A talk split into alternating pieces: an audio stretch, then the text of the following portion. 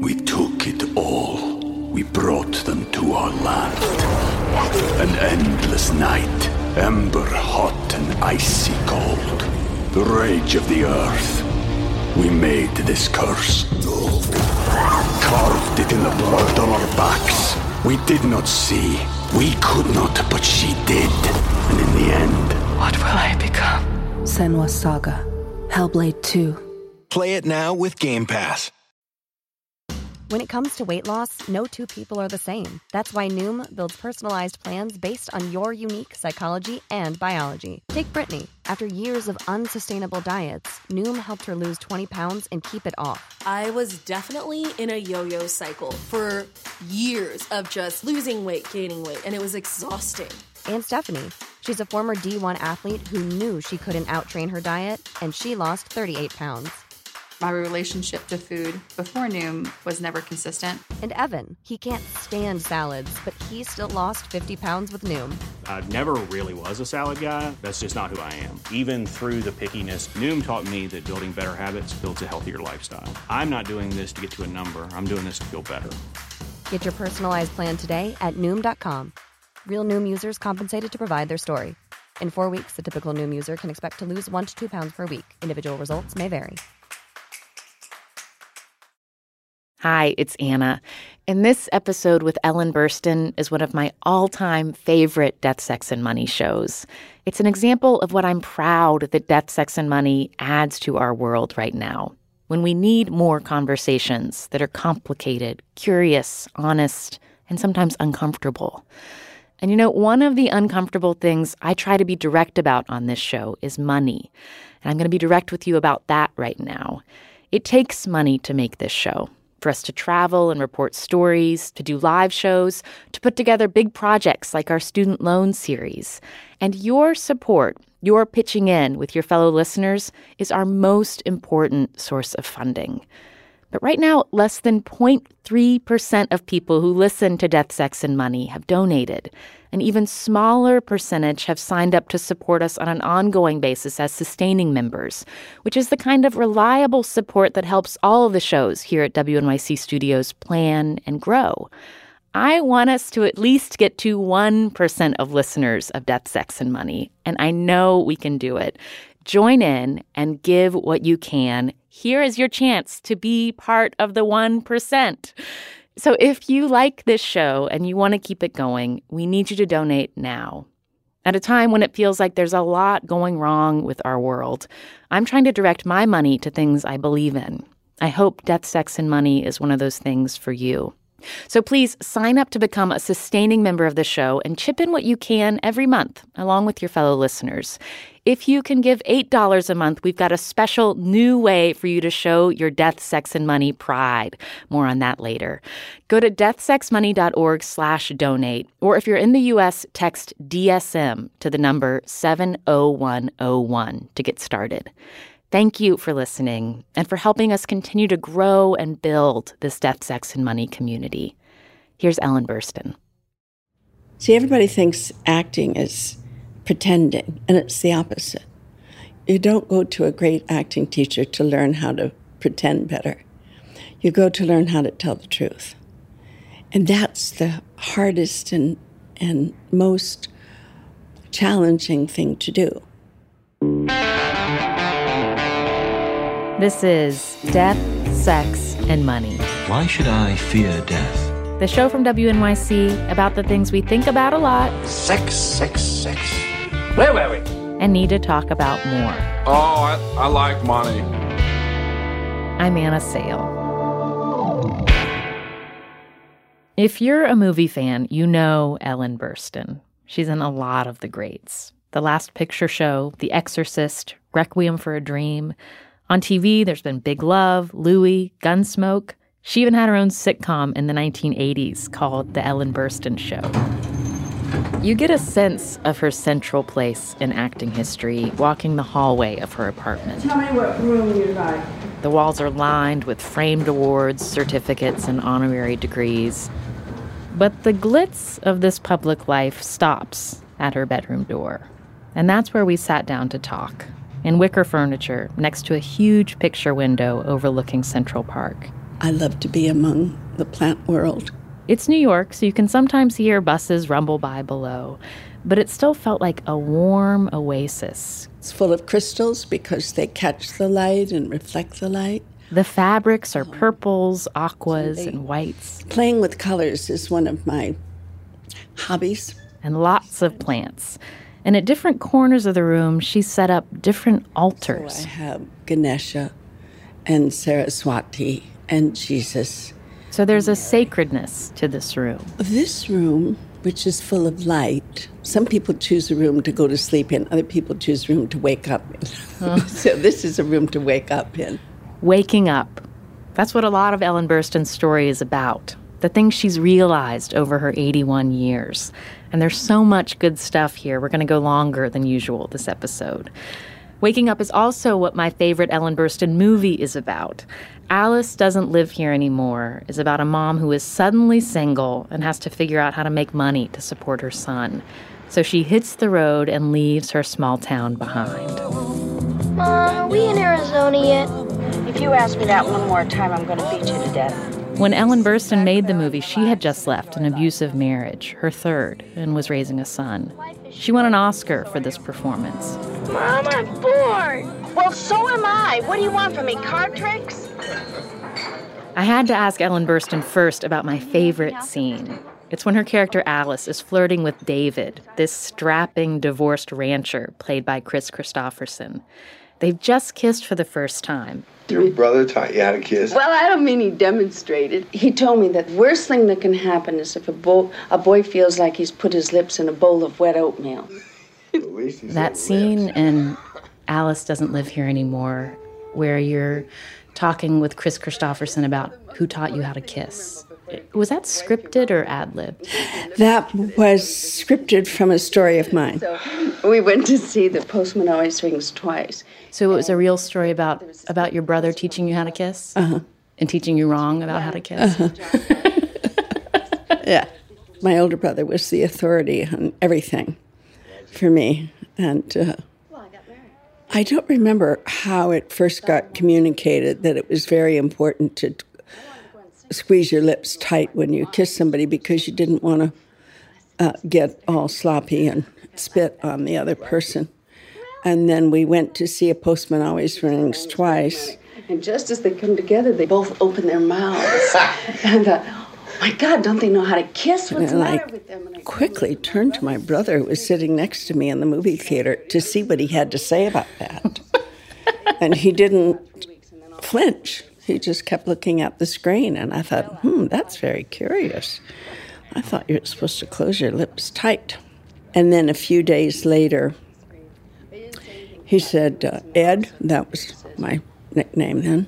Well, Al, I've been thinking. Al I think maybe you're supposed to open your lips a little, little bit when, when you kiss. Ah, uh, God bless him. I had my work cut out for me. So Ed, he called you Ed. You you grew up Edna Rae. My my name was Edna Rae Gillooly, and my nickname was Ed. What was little Edna Rae like as a little girl? You know, I just realized the other day, I was picturing myself as a child, and I realized that whenever I picture myself as a like a seven to twelve year old, that period, I always see myself in my Girl Scout uniform. Hmm. I think I was pretty much a Girl Scout. And when I think about it now, I'm pretty much a Girl Scout. what do you mean? Um, having a sense of honor and integrity and doing the right thing and um, being kind to others and being helpful. A Girl Scout's always helpful. And um, I guess that's basically it. That's kind of my general ethos is to be as helpful as possible. Yeah, when I think about you, I think of of someone who comes off as very warm and kind, but your ironclad spine is always very clear somehow, even through that warmth, which is kind of interesting to think of Girl Scouts not as meek, but as tough little yeah. girls. Yeah. Well, I was tough because I had a tough mother. Yeah. She ruled with an iron hand, an iron fist. a psychic I met once looked at me and said, Oh, yes, your mother was quite uh, strong, wasn't she? And I said, Yes. And she said, Hmm, it must have been like being brought up by General Patton. Hmm. and it kind of was. So um, it taught me to be strong. And not just strict, but cruel, your mother sometimes. Um, she had a temper. And when she got angry, watch out. And she got angry pretty easily. When did you realize you were beautiful? At what age? That's an interesting question. Um, I don't think of myself as beautiful. I know that I get a lot of attention for my looks. The other day, I, I was I was doing a production of The Cherry Orchard at the Actors Studio, and uh, the director, John Gould Rubin, said his friend came to see it, and all he could talk about was how beautiful I was. And John said he kept wanting to hear about the direction, but he never got it. He just got. I said, you know, when I was about 24, I decided to not base my career on my looks, but to be a serious actress so that I could have a long career and not have it fade when the beauty faded. And here I am, 81 years old, and now all I hear about is my beauty. I don't know what happened. there was a bend in the road somewhere. Um, when I look in the mirror, I don't see beauty. I look in the mirror, I say, Who is that old lady and where did she come from? You know, what happened to the face that I think of when I think of myself? But uh, it's gone. I know I always got a lot of attention for my look, so um, I guess it was there, but I never identified with it. Partly because I look so much like my mother the beauty was always hers. So uh, I had to develop other things that were mine. When you first started getting male attention because of the way you looked, did it feel exciting and, and like a source of power, or, or was it a little scary? Um,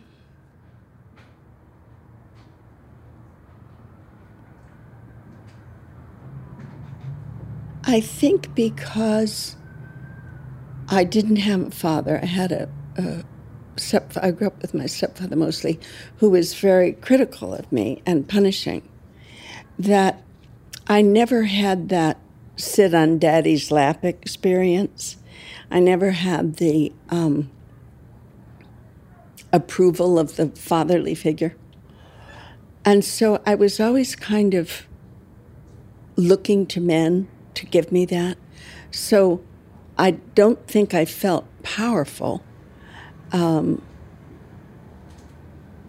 nor did I feel scared. I felt like I needed it and was glad to get it. It's probably not a healthy reaction, but it's, that's what it was. I think an absent father not ever having that experience of a man who just loves you because you're you is a big detriment. I think it's very hard for women to overcome that. Thank God I got to Lee Strasberg because when I when I got to him, he approved of me for me, and I had never had that. You know, without wanting sex from me.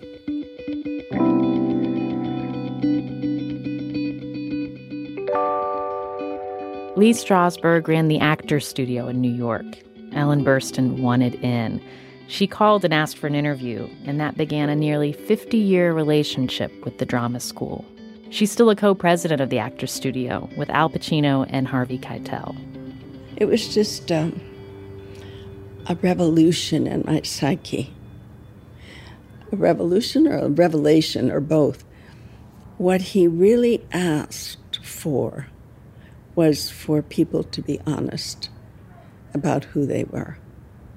And my whole um, journey had been to hide behind a mask of personality that I developed, you know.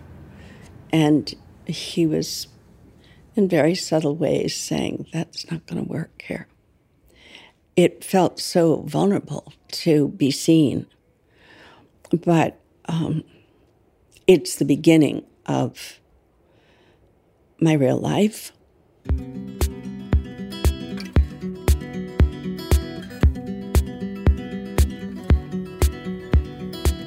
When you left Detroit at 18 years old and told your mother you were leaving, you were on your own, were you supporting yourself starting then? As a model. Eh, but were you paying all your bills? Oh, yeah. Was that scary? Leaving home and saying, I got this? You know, when I think about it now, I'm scared for me uh-huh. then.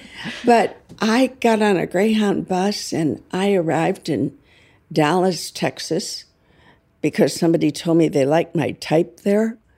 And I checked in a hotel whose bill I couldn't pay, confident I would go get a job, which I did. Um, and the same thing, I arrived in New York with 25 cents. You know, I don't know. I think I was stupid. I mean, I was certainly naive, but I just didn't seem to um, think ahead of what could go wrong. I guess in a way I didn't have any fear. I guess. I, I mean, when I think about it now, I wouldn't get on a bus and go to Dallas, Texas and check into a hotel with, I, I think, maybe 50 cents in, in Texas and hope that it'll work out all right. I don't know what I was thinking of, but I, I just didn't have any um, doubt. I don't know what I didn't have. There was something I didn't have. I wasn't afraid. And I just did it and thought it'll all work out, and it did. So I can't explain that. Yeah. The forces pushing you out of where you were coming from were greater than any forces that would keep you there. It sounds like it was. Oh, just... Oh, yeah. There was nothing that was keeping me in Detroit. No, not my family or. I had wanderlust. Is it wanderlust or wonderlust? I think I had both.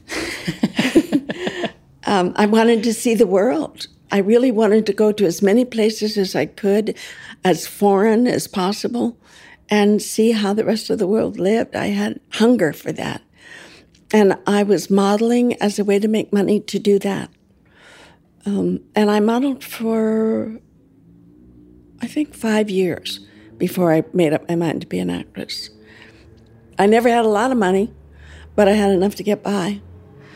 So, speaking of a, a, young woman with wanderlust, you also, in those early months of, of leaving home, you discovered you were pregnant, and it was 1950. That was before I left home. I was, was still in Detroit. Yeah. Uh, when I left home, I was 18. I think that was probably just before that, early 18. Yeah, at that time, there were no legal abortions you could only get a, a, an illegal abortion. And that's not a pretty sight. And there's nothing but shame connected to that.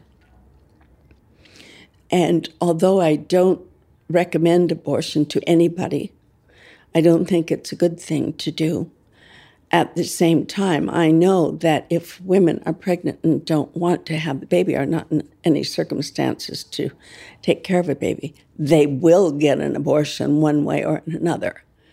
And if it's illegal, they will get an illegal abortion, as I did. And it's a scarring experience. Did you go by yourself? Yes. I had no one. I had no one to go with me. It's not a good way to go.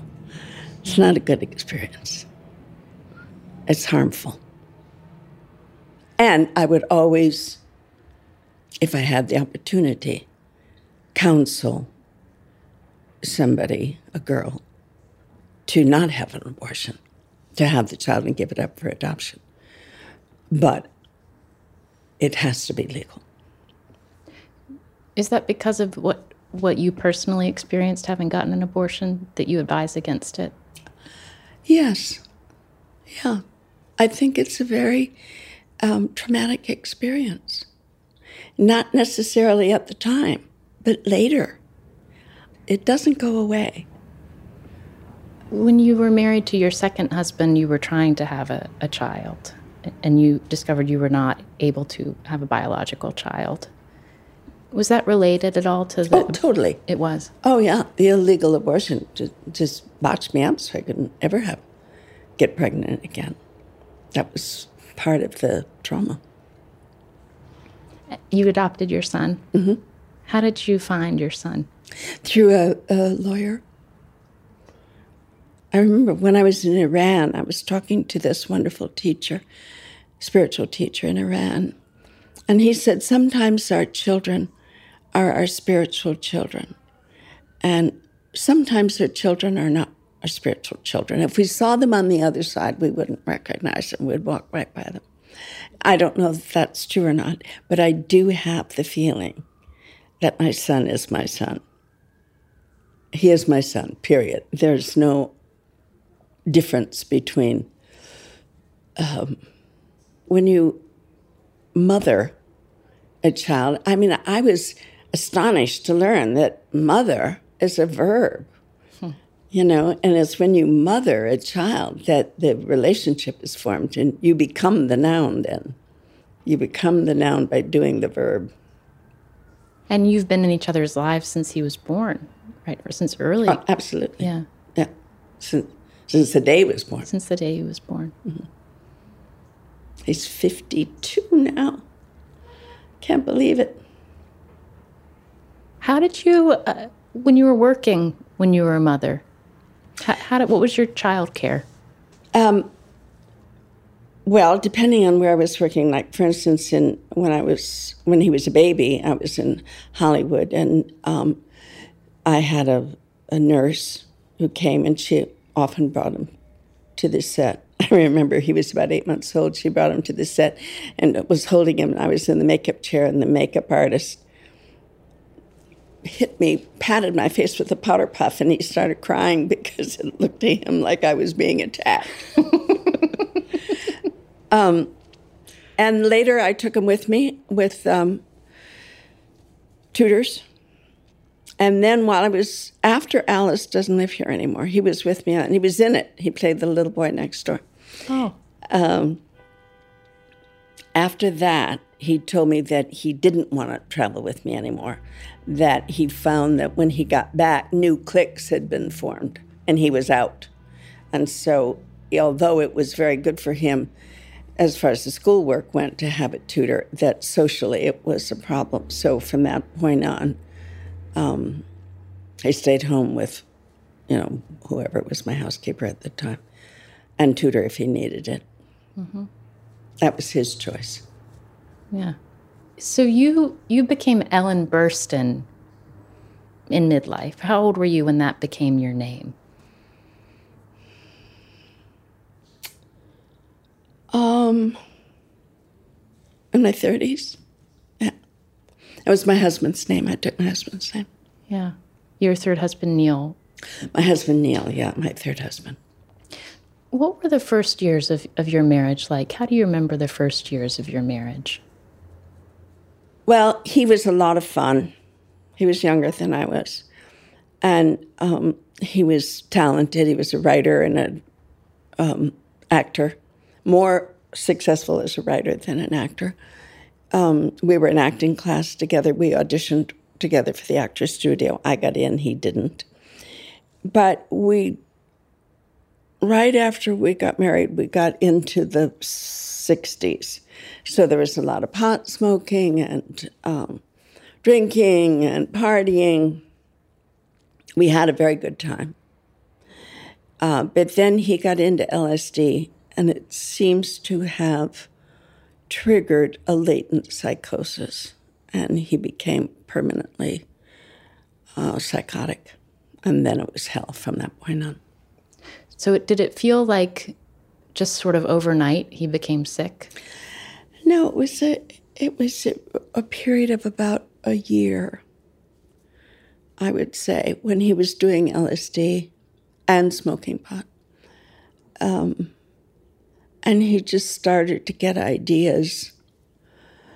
Um, that were eccentric. He was always a little eccentric, but then they got more and more bizarre. And he had a friend who he decided was Jesus, and he was John the Baptist, and he had a whole mythology created. And then it just evolved into really serious mental illness. And when did you realize that you weren't safe? Um, I realized I wasn't safe when he kept his hands around my throat all one night, threatening to kill me. That was a pretty good clue, wasn't it? So then I started having to stay away from him, move, have protection, and so forth. Was that when you were still married? Mm-hmm. And and when that happened that night, was it clear to you that that was a line that had been crossed and you needed to get you and your son away, or well, was it? When I read my diaries, I was shocked to see how I would read something like that, and then two days later, I I I read an entry that said, "I guess my husband is a crackpot, but he's awful cute." And when I read that, I went, What is the matter with you, girl? What does it take? So it was a you know a series of those kind of things until finally it was just it couldn't be ignored anymore. This episode is brought to you by Fail Better, David Duchovny's new podcast with Lemonada Media. On Fail Better, David, who has experienced both low and high profile failures throughout his life, explores the vast world of failure, how it holds us back, propels us forward, and ultimately shapes our lives. Each week, he will chat with guests like Ben Stiller, Bette Midler, and more about how our perceived failures have actually been our biggest catalysts for growth, revelation, even healing.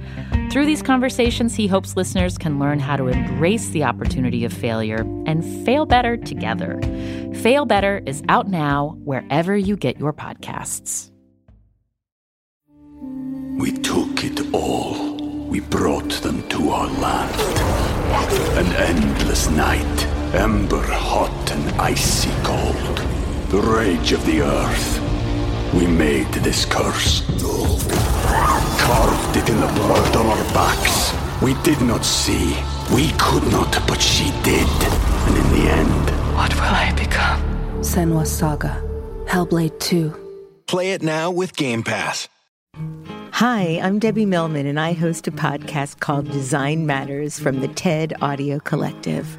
Every episode, I have conversations with designers, writers, artists, and other luminaries of contemporary thought. People like Roman Mars, Ai Weiwei, Ethan Hawke, and Ashley Ford. We not only talk about their crafts, but how they design the arc of their lives, what they've learned, what obstacles they've overcome, and how they've done it, and how they see the world. Join us for an inquiry into the broader world of creative culture. Find and follow Design Matters with Debbie Millman wherever you're listening to this. Hey, I want to tell you about a podcast that I really enjoy called Search Engine. It's hosted by PJ Vogt, and each week he and his team answer these perfect questions. The kinds of questions that you ask at a dinner party and totally derail the conversation. Like episodes include When do you know it's time to stop drinking? Does anyone like their job? How do you survive fame with Molly Ringwald? What are we going to do with all these cats? About feral cats and how they affect nature. And wait, is it unsafe to drink the water on airplanes? No, but you should definitely listen to the episode to find out more. I love listening to this show, and I usually find myself smiling the whole way through. And there's also at least one moment each episode where there's a line of writing that makes me hit pause and rewind just to admire the turn of phrase. If you find this world bewildering, but also sometimes enjoy being bewildered by it, check out Search Engine. It's available wherever you listen to podcasts.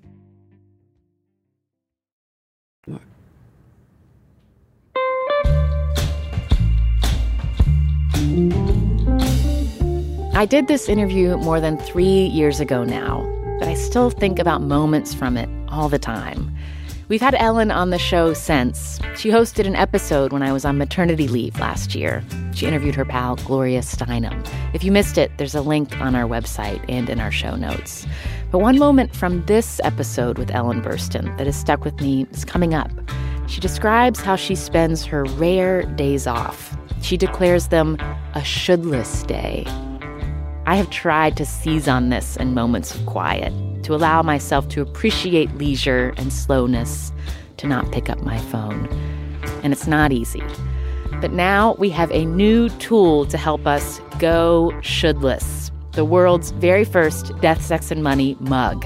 It declares on the side, I'm having a shouldless day.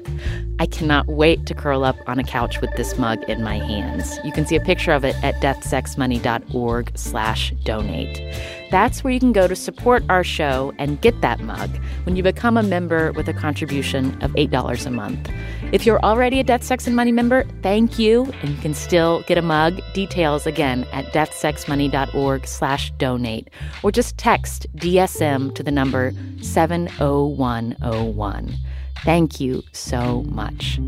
On the next episode, hear our live show from Los Angeles with Niecy Nash, Alia Shawkat, and Terry Coleman about what we learned getting through our 20s.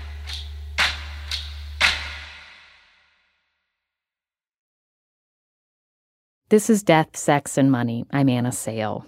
Ellen Burstyn divorced her third husband, Neil Burstyn, in 1972. He struggled with mental illness and was violent. But it was a very different time when it came to protections for abused women.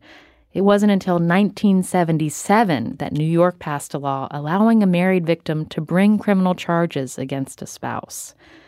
So Ellen didn't feel safe, and she was very much a public figure who often acted on stage in front of a dark audience you couldn't see.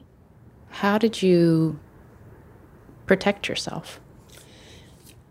Um, well, I kept my whereabouts hidden as best I could, and then he would find me. Um, things like uh, opening night on Broadway for same time next year, I had to have detectives. Um, I could never be alone. I kept people around me. I had other people live with me. Um, it was about 10 years of that. I just couldn't, I could never be alone.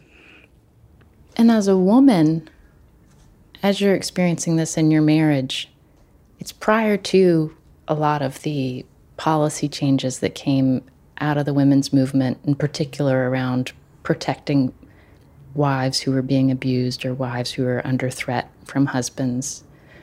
Did, did you feel like the authorities were uh, appreciating that you were that you were threatened in your marriage? Oh, not at all. When I called the police, they said uh, we don't mix in um, household problems, mm-hmm. you know. And I said he's threatened to kill me, and he said no, we don't. We don't respond. I said, well, what is it you do?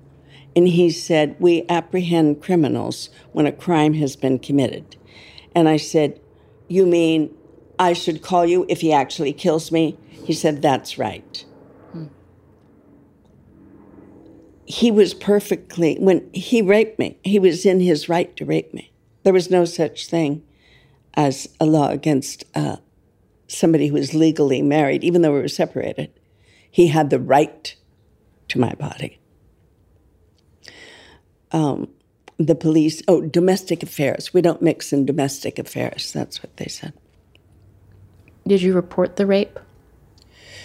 No, you don't. I mean, the, he had the right to it. Um, when we separated and I had the car, the insurance was in his name, and I called to have it changed to my name, and they wouldn't. It was denied. I told them my husband was in a mental institution at the time, that we were separated and going to get a divorce, and that he was mentally ill, not driving the car, and that I was driving the car, taking my son to school, and I needed the insurance in my name. No, it was denied. Why? On three bases. First of all, you're a woman. Oh, you're a, a greater risk. On what basis? You're a woman. Uh, you're going through a divorce. And I said, wait a minute. You're telling me that you know my husband is psychotic and in a mental institution, but because he's a man, he's less of a risk than I am, who is paying for the insurance and paid for the car and is the full support of the family, but I'm a woman, so I'm a greater risk. He said, What I'm telling you is we're not going to accept the transfer of insurance. That was it. So I had to keep it my husband's name and pay it, even though it was in the mental institution. That's the way the law was then. So that's why that's out of that came Alice doesn't live here anymore. You know, Yes. that's the realization of a woman as a human being, not an appendage of a man. You know, that line that I put in it's my life, it's not some man's life I'm helping him out with. That's what I learned in that period. Because I certainly had it in my head as I grew up that I was an assistant person to a man. Alice doesn't leave her abusive husband, though. He dies. Well, I didn't leave my abusive husband until he went crazy. So you're you're the breadwinner for your son at this point. You're making the money. Always did, by the way, even before my husband got sick. He never had very successful career, so I was always the support of the family. I remember one night coming home. I had been shooting all day at television show, and I worked twelve hours. And I can't. And twelve hours is a long day. That is a long day. It's the way it is in the movie business. And I came home and I walked in the door, and my husband was sitting in front of the television set watching a sports event, baseball game or football game, something. There was a huge ashtray beside him full of butts and some empty beer cans. And when I walked in the door, he said, Hi, babe, what's for dinner? And I remember just having this little moment of, I- guess you would call it what's wrong with his picture. But I wasn't sure. it was like, um, um, but I couldn't put my finger on what was wrong there. you know? Yeah. It changed. Yeah. But still I think, you know, for me, I was born in 1980. That that sense of something feels off but I can't articulate what quite it is. It took some learning to be able to articulate Yeah. when something feels off. I don't think that that's gone away for women. I think that we have a natural impulse to serve. We like to serve um, a man dinner. You know, we like to get up and get him a cup of coffee. But that leads us down a path where it gets taken for granted, as though we are supposed to, as opposed to we want to. And one has to learn that. It's not an obligation, it's um, a gift that we want to give. You know, but if it's not received as a gift, but as a duty, one starts to get their hackles up after a while. Yeah. Are you currently in relationship? Not currently. How do you like it? Well, it's good to be in relationships. I like I like having love in my life. Um, I don't seem to have been so successful at it, having had three husbands, and I'm not counted um, lovers, but certainly more than one. Um, um, but at this age, 81, I can't imagine sharing a space with someone. I think I'm past that. Um, I can imagine having a companion, you know, who lived nearby in his own apartment. Um, but not having that, it's okay too, because um, I have a lot of love in my life, especially my son, um, and love of my work and um, my friends. And to me, what's really important is having love in your heart to give. And I have that. So it's all right. When your third husband committed suicide, what did it feel like for you? Well, after all of the years of his mental illness and his stalking um, and breaking into my house and all of that, um, it felt like an enormous relief. I was very grateful to him for ending it. He, he couldn't end his madness, he couldn't control himself. I thanked him for releasing us from the torture of his madness. That's a you thanked his spirit is kind of that he released you and your son and he released himself from the madness. It's it's a magnanimous way to say that you felt relief. I did. I did. I had to. Yeah. I had to. I was afraid for my son and for myself for I don't know how many years, certainly 10. It had to be a relief. I mean, I felt profoundly sad at his illness, deeply full of grief for the beautiful soul he had been before the illness. He was a funny, charming, talented, adorable guy. The tragedy was his mental illness, not his suicide. How old were you when your mother passed away? Mm, I don't know. Um, in my 50s, 60s, somewhere in there. She saw you achieve great success in your career. Did, did you, what was your relationship like at the end of her life? Well, it was always difficult. I think in her later years, she was very regretful of how violent she had been when we were kids. As she said to me one time, Well, I'd never do it again now that I see how much trouble it caused. And the trouble it caused was a rift in our relationship that was um, unhealable. I mean, I always saw her uh, stayed in touch with her and went to visit her and and was as dutiful a daughter as I could be. But there was so much trauma, physical abuse for my whole childhood that it doesn't make for a cozy, warm relationship, Yeah. you know. I know she did the best she could. As she always said, well, you always had food on the table and a roof over your head, didn't you? Well, that's true. We did.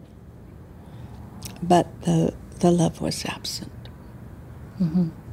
And that's, that becomes the material you have to deal with in your life to transform. You know, when you look at your, the stuff that got put into you and didn't get put into you, you say, okay, this is what I have to work with.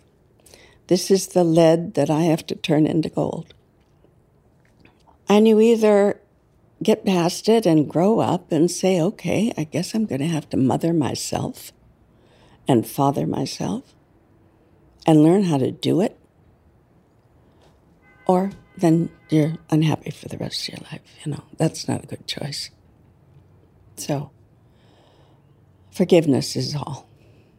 You know, if you hang on to regrets and anger and resentments, it just makes you a nasty person.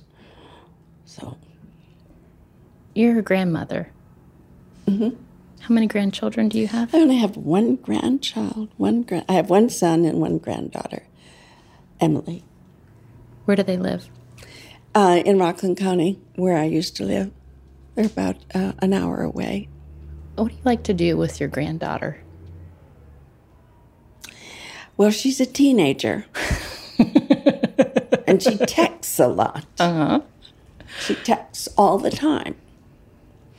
I took her to Washington and we had a tour of the White House and uh, the private quarters, the Oval Office, everything. And then we went out to lunch and she was texting. So I texted her and said, Are you enjoying your lunch? she looked up startled. I said, Well, I figure that's the only way to communicate. she's very smart, she's very bright, and she's a lovely girl. But she's a teenager. Yes. And that's a whole type of human being for a while. I'm sort of waiting on the other end of the teenage years and hope that this human being will appear who doesn't only text, you know, actually talks directly to. so you're 81 years old. Mm-hmm. You are quite busy with work. Very busy. Yeah. Why work so much at this point in your life? I'm good at it. And it feels good to do things that you're good at, you know? Things that you've developed and learned and perfected to the best of your ability. It's your vehicle t- t- for excellence. And that feels healthy. Mm-hmm. I like working. And when you come to a day off after many days of working, what do you do? I'm very lazy. Mm-hmm. I have what I call shouldless days. Today is a day where I, there's nothing I should do. So I only do what I want to do. And if it's nap in the afternoon or watch TV and eat ice cream, I get to do it. I had that kind of day yesterday. Shouldless. I like that. Shouldless days. I recommend them. Because what I figured out is we have wiring. You know, I have wiring in my brain that that calls me lazy if I'm not doing something. God, you're so lazy. I, I can't imagine whose voice that is. Uh, and that wiring's there. I, I haven't been able to get rid of it. But what I can do is I can put in another wiring.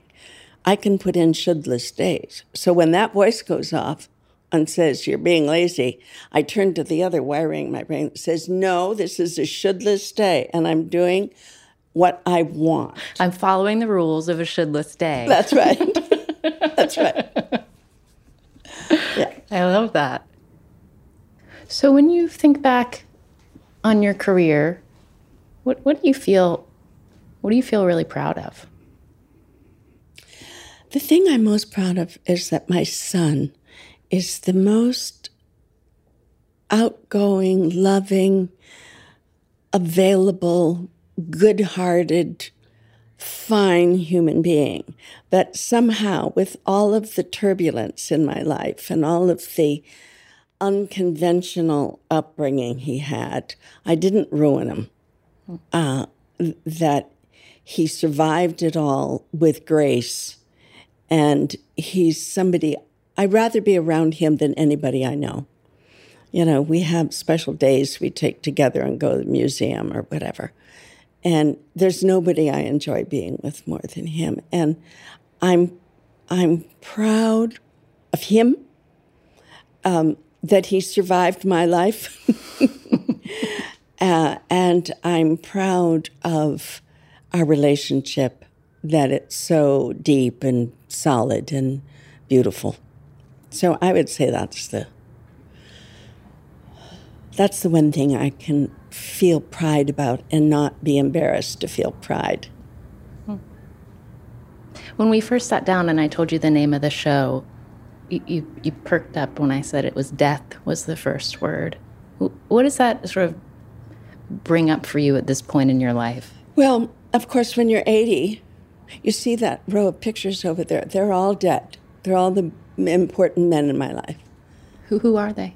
The first one with the car is my older brother Jack, who taught me how to kiss. the second one, Stephen Arnold, is a, an artist, an incredible artist, close friend who died of AIDS. The one in the middle is my brother Steve, who died three years ago. If I counted the years right, I lose track of time easily. The next one is Brugh Joy, who was uh, I studied healing with when I was working on Resurrection and became a close friend. Mm. And the last one is Henry Madden, who was a lover for about five years. And they're all men that I was really close to and really loved. And they're all dead now. When you're 81, a lot of people have already died, you know. As somebody said, they're calling our class.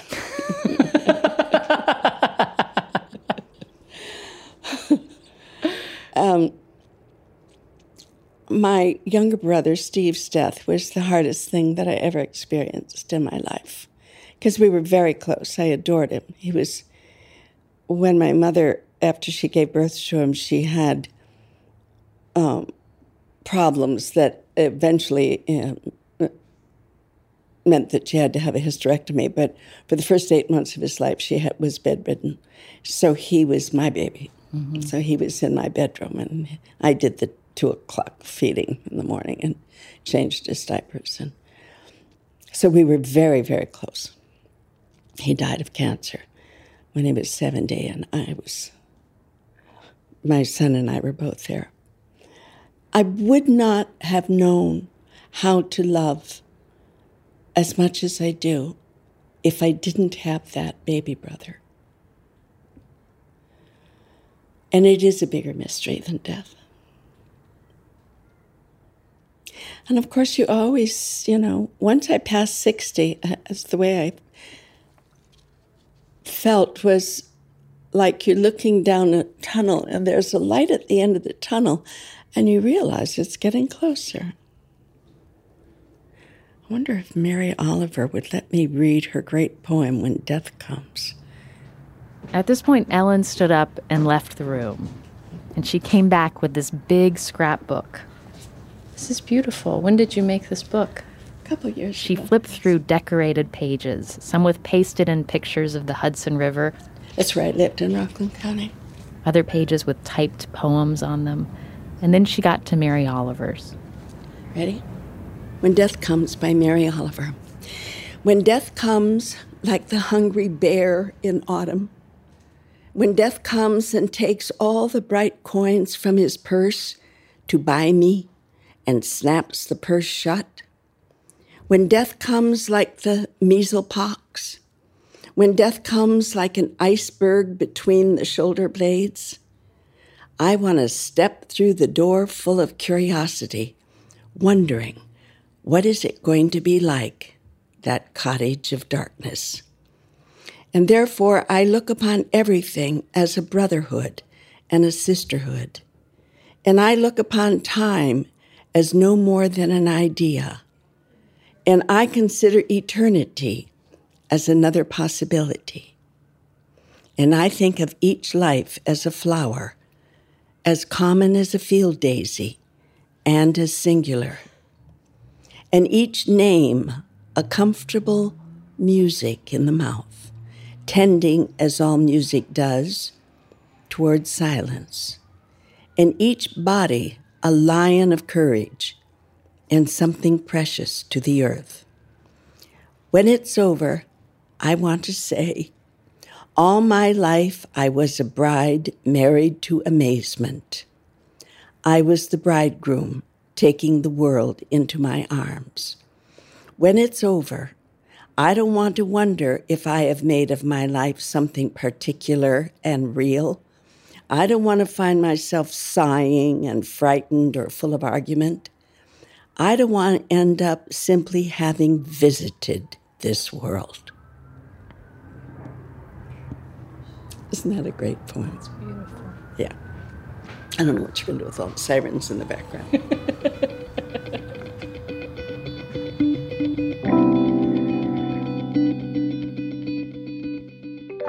Even as Ellen Burstyn read a poem about mortality and talked about her own death, she was still aware of how the scene was unfolding. She's not just an actress, she's also a director. So I probably shouldn't have been surprised when a few days after we talked, I got word she wanted me to come back. Hello. Hi. So I went. to come back. And she quickly ushered me back into her bedroom. Hi. She had something else she wanted to say. You ready? Um, that was such a good question you asked me. How do how do you think of yourself? And I realized after you were gone that I had never asked myself that question, nor had anyone else. And I answered you kind of superficially because I had just realized that I pictured myself in my Girl Scout uniform and I was amused at that. Uh-huh. But that's not really a very full answer. That's a kind of self-complimentary answer, being a uh, being a good girl, and everybody's more complex than that. Everybody has their this side that their ego likes to see, and their shadow side that they don't look at very often or don't want to see. And when I started thinking about that, I thought, you know, there's this whole you know, a side that I don't normally admit to of being bossy and driven and overly ambitious and um, wanting things my way. But the fact of the matter is, I really think of myself when I ask myself that question as a work in progress. Someone in process. I've done the most with what I was given that I could I, well, I probably haven't done the most, but I've tried to do the most and failed a lot. You know, I know I'm a successful actress, but I don't feel I'm necessarily a successful person. Hmm. You know, I still have a lot of areas that need work. Um, but I do strive to be better and to learn what each stage of life offers for development. And I don't know if I talked about before about letting go. That's the big lesson for me. That's a Buddhist concept of, you know, always letting go, not grasping on to what was or what you hope to be, your expectations, your ideas about yourself, but with each moment being present in the moment and letting go of everything else. And that's where I am in my life now. You know, it makes me think of the Girl Scout on the one hand, and then the shouldless days that you talked about on the other hand. This mix of trying to be good and then also trying to teach yourself that there are some days that you just don't have to do anything but be. right. That's very good. Yeah. And it's well said. I hadn't put it together like that. But that's what I meant when I said I'm overly ambitious. I'm always striving, Yeah. you know, striving to be better. Yeah. Moving, hustling, Yeah. and not sitting. Yeah. Yeah. And so the the letting go is a is a shouldless state. That's very good.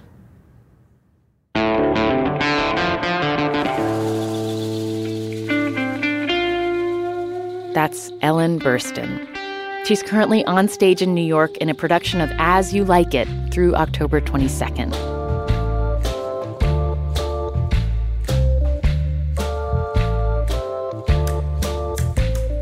Death, Sex, and Money is a production of WNYC Studios in New York. I'm based at the Center for Investigative Reporting in Emeryville, California. Our team includes Katie Bishop, Annabelle Bacon, Emily Botein, and Andrew Dunn. Thanks to James Ramsey, Jessica Miller, Jenna Weiss Berman, Jim Briggs, and Ann Squadron for their help with this episode. And we need your help in order to make this show. Join in with your fellow listeners with a donation. Go to deathsexmoney.org slash donate and get yourself an I'm Having a Shouldless Day mug. The Reverend John Delore and Steve Lewis wrote our theme music. I'm on Twitter at Anna Sale. The show is at Death Sex Money. One last thing from Ellen Burstyn inspiration to water your houseplants. I've learned a lot from my plants. I learned that if a plant's not growing, it's dying.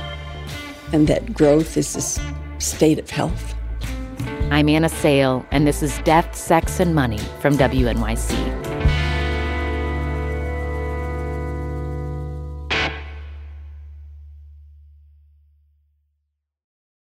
This is the story of the one. As a maintenance engineer, he hears things differently. To the untrained ear, everything on his shop floor might sound fine, but he can hear gears grinding or a belt slipping. So he steps in to fix the problem at hand before it gets out of hand. And he knows Grainger's got the right product he needs to get the job done, which is music to his ears. Call, clickgrainger.com, or just stop by. Granger, for the ones who get it done. It's Opinion Palooza season here at Slate. I'm Dahlia Lithwick, the host of Amicus, Slate's podcast about the courts and the law and the Supreme Court. As this Supreme Court term hurtles towards its close, the justices are handing down decisions that will shape our politics and our lives for years and decades to come. My team and I are putting out analysis of the biggest cases just as quickly as we can bound to our closets and fire up our laptops to speak to you. From presidential immunity to social media content regulation to domestic abusers' gun rights, we will be here unpacking the news for you. Listen to Amicus wherever you get your podcasts.